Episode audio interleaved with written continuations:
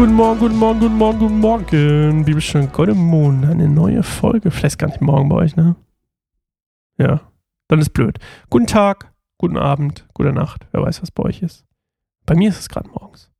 So, wir lesen, Josef gibt sich seinen Brüdern zu erkennen. 1. Mose 45, 1 bis 28. Wir kommen aus dem Setting, dass die Prüfung hat Frucht gebracht und ähm, sie zeigen Reue und, und Mitgefühl und Kummer und all das, was man als ehrlicher Mensch in so einer Situation zeigen sollte.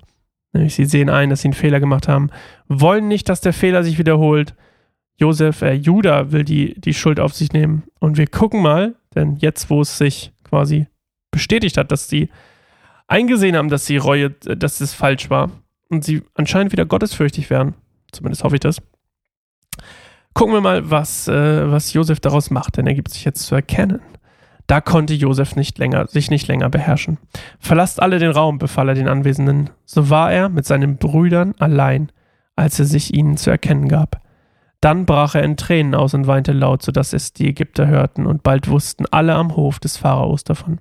Ich bin Josef, sagte er zu seinen Brüdern. Lebt mein Vater noch? Doch seine Brüder waren fassungslos und brachten kein Wort heraus. Kommt her zu mir, sagte er.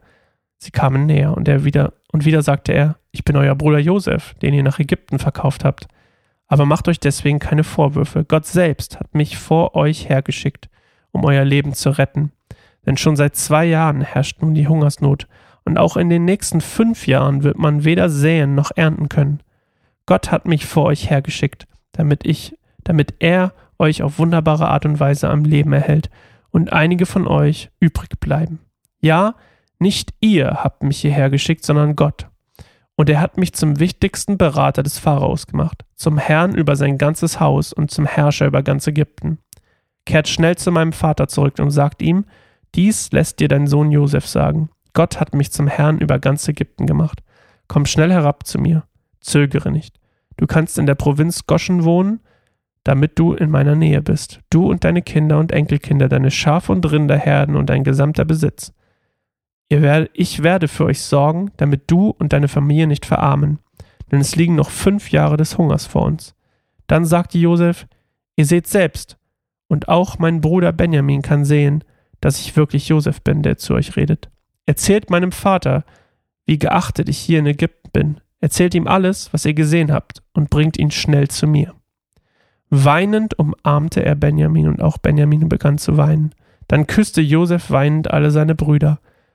Danach unterhielten sich seine Brüder mit ihm. Also, ne, es ist quasi die Verendung hier eigentlich von dem ganzen Schauspiel, von der ganzen Story.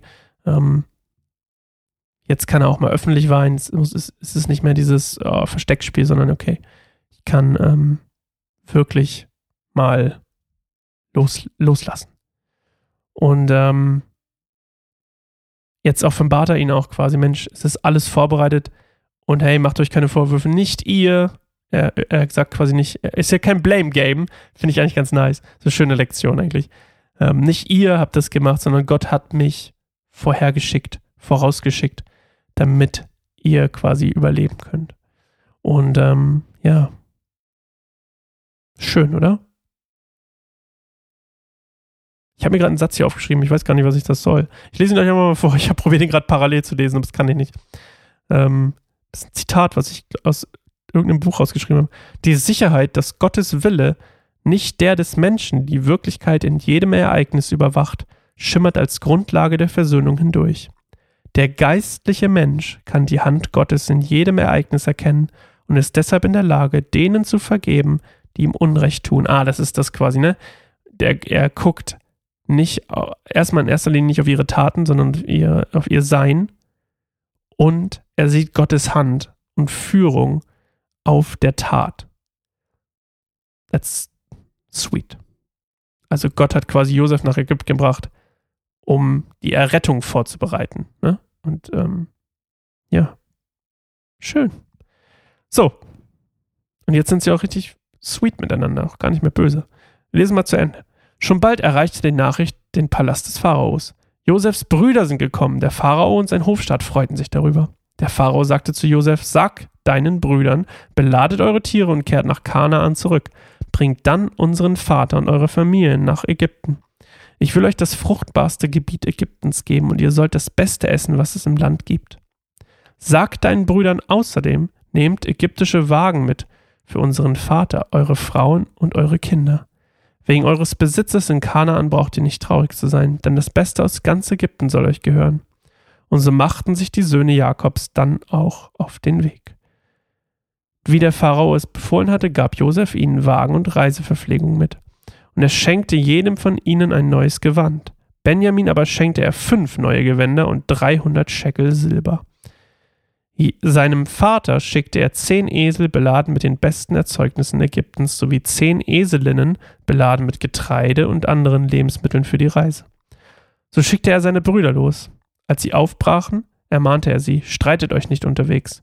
Sie verließen Ägypten und kehrten ins Land Kanaan zu ihrem Vater Jakob zurück. Josef lebt noch, berichteten sie ihm, und er ist der Herrscher über ganz Ägypten. Aber Jakob regte sich nicht, denn er glaubte ihnen nicht. Sie richteten ihm aus, was Josef ihnen gesagt hatte.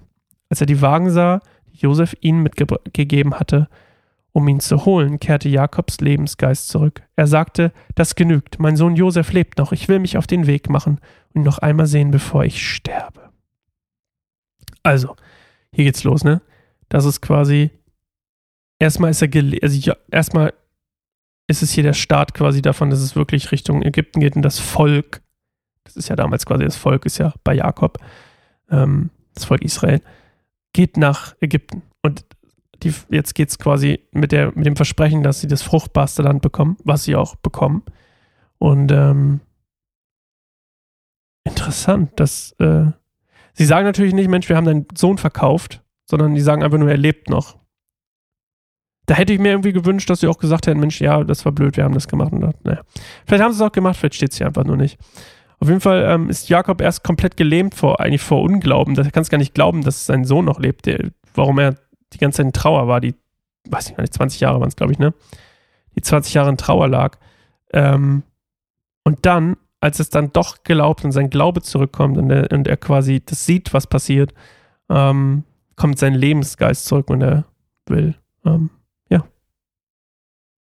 aufbrechen, um ihn nochmal zu sehen. Das ist ja quasi das, was ich vorhin schon, oder vorhin, was ich äh, beim vor drei, vier Folgen schon mal meinte, ähm, dass im ersten Mose 15 quasi schon das vor, das mit dem fremden Land und 400 Jahre in Sklaverei, bla bla, dass das äh, der Beginn davon ist.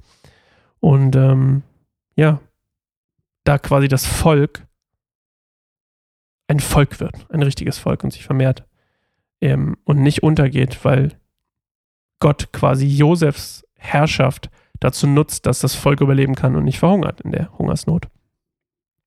Schön. Ich weiß gar nicht, wie viel wir noch haben. Eins, zwei, drei, vier, fünf, sechs, sieben, acht Folgen sind es noch. Mensch, ist gar nicht mehr so viel. Okay, schön.